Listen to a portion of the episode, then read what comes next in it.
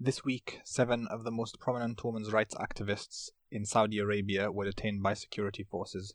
In fact, we only found out about it on the first day of Ramadan, and we found out about two more today, taking the total to nine, as far as we know. These are some of the most respected women's rights activists, not only in Saudi Arabia and not only in the Arab world, but in the entire world. They're also probably the most committed people to nonviolence in Saudi Arabia, and they're not just rabble rousers and troublemakers. Five of the nine have PhDs. They're experts, academics, and pillars of Saudi society. Even the men who were arrested were involved in women's rights activism in some kind of supporting role, so it's clear that this was a calculated move to completely shut down all women's rights activism in the country. We tried to get a few Saudi voices to appear on this episode, and they couldn't, not because they were afraid for themselves, but because they were afraid for their families. An eerie silence has descended over Saudi Arabian feminist uh, social media. It used to be one of the most interesting social media spheres, and now it's totally silent. Women's rights campaigners have been shutting down their accounts en masse. There's actually only three left on the Twitter list that I use to monitor Saudi Arabian activists, and everyone is terrified that they'll be the next to be arrested. And unlike previous times when Saudi feminists were arrested, there's a vile campaign on social media happening simultaneously and in the official media, slandering them, demonizing them, and calling them traitors, making it clear that this time the government does not intend to let it go. It probably intends to end their careers in activism for good, or at least to put them away for a long time. I said that nobody could join us, but one person was willing to stick her head above the parapet my British Saudi friend Sahar. I'm Sahar Al Faifi, a civil rights activist. Because it's so important to stand in solidarity with them at this time, we're going to read out their names and tell you who they are, particularly since so many people in the West have only heard of Raif Badawi and Manal al-Sharif, and while we respect them, the Saudi activist scene is far larger and it's so dynamic and it deserves to be known. Dr. Iman Nafjan? She's a professor of linguistics and an author and a blogger. She's the author of the Saudi Women's Blog. She led the driving ban campaign in Riyadh in 2013, and she was previously been harassed and interrogated by the authorities. She has written for many international media outlets, including the New York Times and The Guardian. Lujain Al Hathloul. Lujain Al Hathloul is a well known young women's rights activist who was previously detained in November 2014 when she attempted to drive into Saudi Arabia across the border from the UAE. In February, she attended the 69th session of the UN Committee on the Elimination of Discrimination Against Women in Geneva, as soon as she returned to Saudi Arabia, she was detained at the airport, then transferred to Al Hayr prison in Riyadh for three days, then placed under a travel ban, barred from social media activity, and prevented from completing her master's degree in the UAE. After her latest arrest, she's currently the only one held with no contact with her family. Dr. Aisha Al-Mana and Madiha Al-Ajroush. Dr. Aisha Al-Mana and Madiha Al-Ajroush, they're both veterans from the early 1990s movement for women's rights, some of the earliest Saudi feminists. Dr. Aisha is the godmother of the Saudi women's activism. In the guardianship campaign, she contracted a Saudi legal jurist to review all the religious bases of the state's laws requiring a guardian's permission. She donated all her wealth to educate and empower Saudi women and has also coordinated community workshops for women to promote women's rights. She's 70 years old and reportedly in frail health after a heart attack last year. Madiha is a psychoanalyst and an artist. She took part in the first women's protest movement for the right to drive in 1990 when 50 women were arrested for driving and lost their passports and their jobs too. She has participated in all the women's movement and is well known for her support of women survivors of violence inside and outside the state. Professor Aziza Al Yusuf. Aziza Al Yusuf is a retired lecturer at King Saud University in Riyadh and a businesswoman. She is a leading campaigner for the right to drive and to end the male guardianship system. She participated in defying the driving ban in Riyadh in 2013 and was previously being harassed and interrogated. She appeared in many media outlets and was outspoken about the state's restrictions imposed on women. She tried to set up a refuge for battered women and girls who are not accepted back from the government social care institutions by their families, but the authorities refused her application. Over the past years, she was called in repeatedly for questioning and pressurized and prevented from commenting on the royal order allowing women to drive, which she helped win with her activism. Last Thursday, a Saudi journalist contacted an official in the royal court to ask why Professor Al Yusuf had been arrested, and the official replied to let them know that no one can twist the arm of the government. So it is a form of revenge by the Saudi authorities for having been forced to yield to pressure and allow women to drive. Dr. Ibrahim Al Madamir, Dr. Ibrahim Al Madamir, he is a famous Harvard graduate lawyer and supporter and a legal representative of activists in all women's rights campaigns and other cases of prisoners of conscience. He handles activist cases pro bono for many prisoners of conscience. The authorities forced him to close down his Twitter account last November and was and arrested him this week whilst leaving the country for medical treatment. Muhammad Al Rabi'a, Muhammad Al Rabi'a, he is a young writer, a youth social activist, and a supporter of women's rights campaigns. He started a literary salon for young men and women in Riyadh. He was previously harassed by the authorities for supporting women's rights to drive. Abdulaziz Al Mish'al, Abdulaziz Al Mash'al, he is a businessman and philanthropist who wanted to support women in establishing a shelter for domestic violence survivors. He doesn't do public advocacy. Thank you so much for joining us, Sahar, and for telling us about these incredibly brave people. Now I'm joined by Iyad Al Baghdadi. So, we're taking some of the questions which people have been sending in to you all day, trying to understand the Saudi situation, Iyad. The first one is um, what is the reason for them to be banned from driving in the first place, and how is protesting this treasonous? Seems quite a reasonable question. Well, it seems like a reasonable question because uh, it seems because it's very unreasonable to for a country to ban women from driving. Uh, but I guess to answer this question, we have to kind of give a little bit of historical context. Uh, I think most people who would be listening to this podcast would know that Saudi Arabia happens to be one of the most socially conservative countries in the world. Now, it also happens to be one of those countries that have that has seen some of the, the fastest and the most impressive uh, social evolutions in, in recent decades. If we look at the status of women in, in Saudi Arabia, mid century, let's say, mid 20th century, 1950s or 1960s, we will see that a very, very small proportion of the country's female population were educated or literate at all. However, after decades of social progress, uh, we are in a situation today where Saudi men and Saudi women, particularly young Saudi men and Saudi women, have around the same levels of literacy. And in fact, there are more Saudi young Saudi women graduating college than young Saudi men. So the the whole thing about patriarchal system where women are controlled by men, it might have been more convincing in the mid 20th century, for example, when the status of women actually was inferior. However, in today's world and in today's society, it's absolutely ridiculous. Women have achieved parity with men.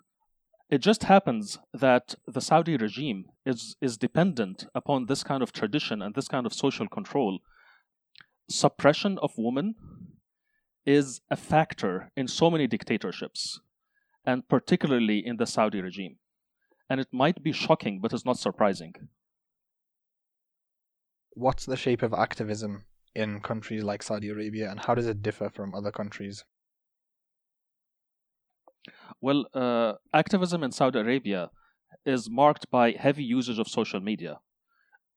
And I have to put that in context. Uh, keep in mind that Saudi Arabia is not a normal country in many in many ways. Of course, it is a dictatorship. Uh, there is no pre- f- uh, freedom of press. There's no freedom of association. Uh, but importantly, it's also a country which is highly modernized uh, when it comes to uh, usage of technology. And this happened, a lot of this happened after the Arab revolutions of 2011. Uh, Twitter and social media in general became very, very popular.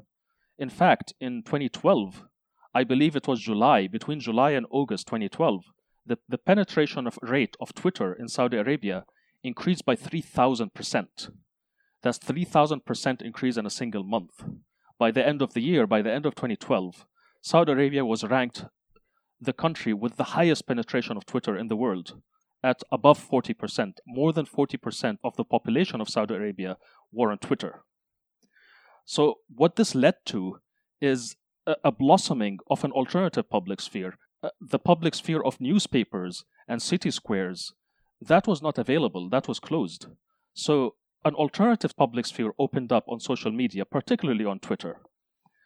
And this became a very important element of Saudi activism. The next question is Is there any official story as to how these women were quote unquote treasonous? And how detailed is it? Does it rely on false quote unquote facts or is it just illogical assertions? Well, it is definitely illogical. It is illogical to nab the, the most prominent, the most nonviolent pillars of Saudi activism and basically say that they're traitors.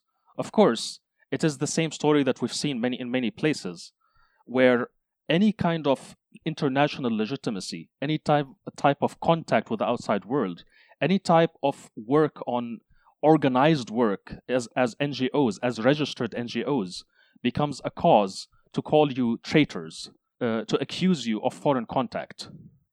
It is, of course, a ridiculous story, and as shocking as it is, it is not surprising in this region. What is Vision 2030, and what's this whole hullabaloo about the reforms in Saudi Arabia, and why are they being done? Well, if you recall, the first episode in this in this podcast was about this very topic: Saudi reforms and and the Saudi 2030 vision. Now, to summarize a very long episode, that was our longest episode. Uh, Saudi Arabia is a regime that is un- unsustainable. It is politically unsustainable, it is socially unsustainable, and it is economically unsustainable. And it is unsustainable precisely because it has changed so much. The social contract that existed in the 1950s is no longer valid with the population being so much more advanced socially than before. The economic model upon which the Saudi state was, was based which is windfall gains and unlimited resources as a result of oil sales, is no longer sustainable. Now, this has been known for a very long time. Many Saudi experts said for a very long time that this situation is unsustainable and deep reform is needed. However, monarch after monarch came and did nothing about it until MBS came along and he sold this vision that Saudi Arabia needs to be transformed into a post oil, post religious state. Now, this seems, on the surface of it, it seems wonderful. It seems that this is great because this is exactly what Saudi Arabia needs to actually transform into a normal country. However, very soon we found out that MBS's plan is not so much to liberalize Saudi Arabia, but rather to turn it from an abnormal dictatorship into a normal dictatorship. Let, let's call it the China model or, or the Dubai model. Maybe the Dubai model fits more. He wants a country which is economically open, economically transformed, but with no political rights, zero political rights. So, this is what the reforms were. MBS went on a charm offensive, meeting uh, uh, American celebrities, business makers, business leaders. And he used that to sell his vision. And then he comes back to Saudi Arabia, and within a couple weeks, he's arresting and shutting down the women's rights movement inside the country. Unfortunately, repression is part of the DNA of this regime. And when they say they want to reform, they mean they want to extend their rule rather than liberalize and allow more freedoms and allow more contribution from their citizens. Another question is Was this a political move to appease hardliners or his own choice because he is a hardliner and he, he feels the need to pretend to be moderate? Well, by all means, it seems that MBS is not particularly religious.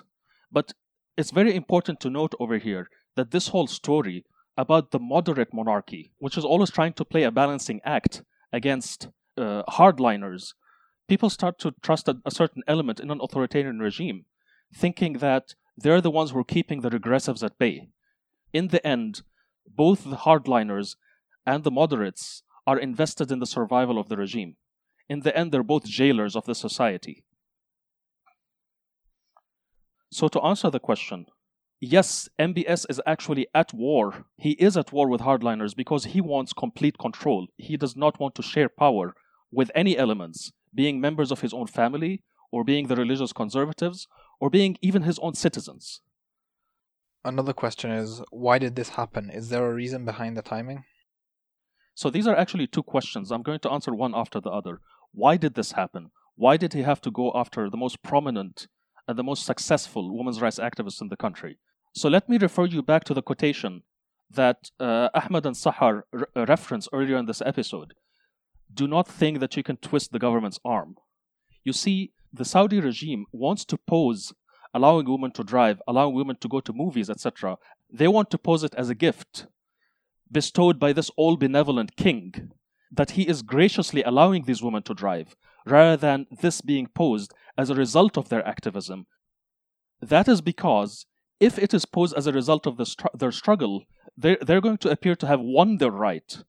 They don't want them to appear to have won their right. They want them to appear to have been granted this right. If this is posed as them winning their right, then this is going to incentivize more activism.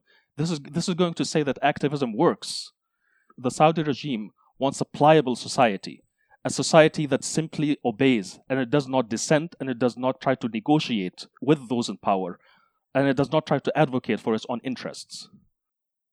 I don't know if you've read uh, George Orwell's 1984 recently, but someone references it in their question. Uh, he asks, Do you think the Saudi people are becoming just like the outer party in 1984, where the government just accuses people of treason and suddenly they are judged to be traitors by the masses without due process. So basically, like a witch hunt. Uh, well, this is a valid question given the orchestrated propaganda campaign that you referenced earlier. It is important to note here that a lot of this propaganda is actually manufactured. The propaganda accounts are most likely fake accounts, run out of a troll factory somewhere, of course, this does not mean that there aren't actual voices who are in the employ of the government and in the pockets of the government. However, the majority of this propaganda is not organic at all. It is manufactured. This is what dictators do. They shut down the public sphere, they silence everyone, and then they fill it with their own filth.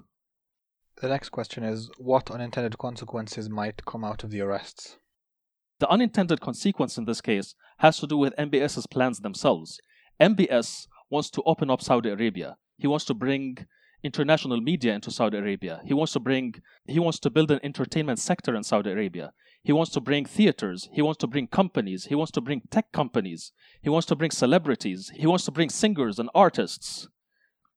So the question becomes are these companies and are these artists and are these celebrities are they fine with cooperating with a man who suppresses women's rights activism so viciously and so ridiculously?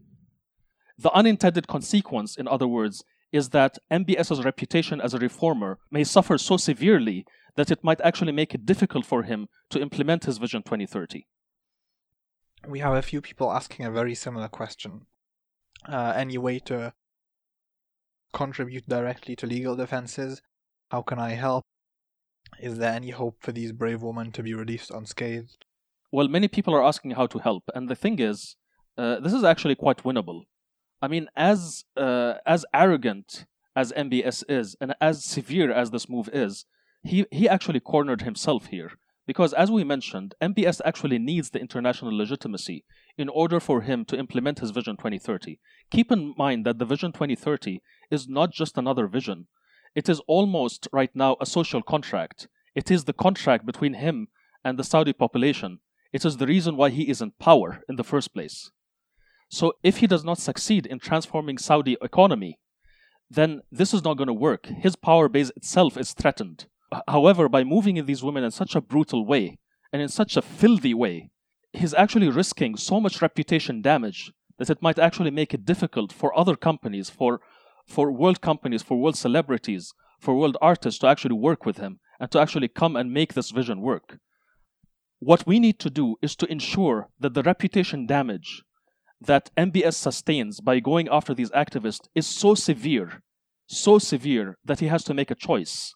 Release the woman so that so that his Vision 2030 can work at all. What we need to do is to make the success of Vision 2030 dependent upon him releasing these women by making sure that every celebrity in the States who met MBS and celebrated him, be it Oprah Winfrey, be it Bill Gates, be it Richard Branson, all of these figures who celebrated MBS, met him, shook his hands, sat with him, they need to come out and speak. And if they do not speak, we need to shame them into speaking. We need to shame them into caring about, about those amazing women. If we increase the reputation cost of what MBS wants to do, which is to shut down women's rights activism, we can win this. This is winnable and it's worth winning. Vision 2030 is important not only for Saudi Arabia, it is important for the entire world. Security, stability, and peace in Saudi Arabia is important for the entire world. Vision 2030 needs to be saved from Mohammed bin Salman's authoritarianism. This was an unplanned emergency episode, with Sahar joining us from her home at short notice. For biographies of the activists, we relied on Saudi human rights organization Al Qist. That's A L Q S T. Repeat A L Q S T, no vowels, Al Qist. You can find them on Twitter and they have a website. We normally end by asking for your feedback, but this time we're asking for your support. Nobody should be fine with standing by while these amazing women's rights activists are assaulted. We're actively looking into what we can do, so follow us on Twitter for updates and do your best to make some noise about their situation.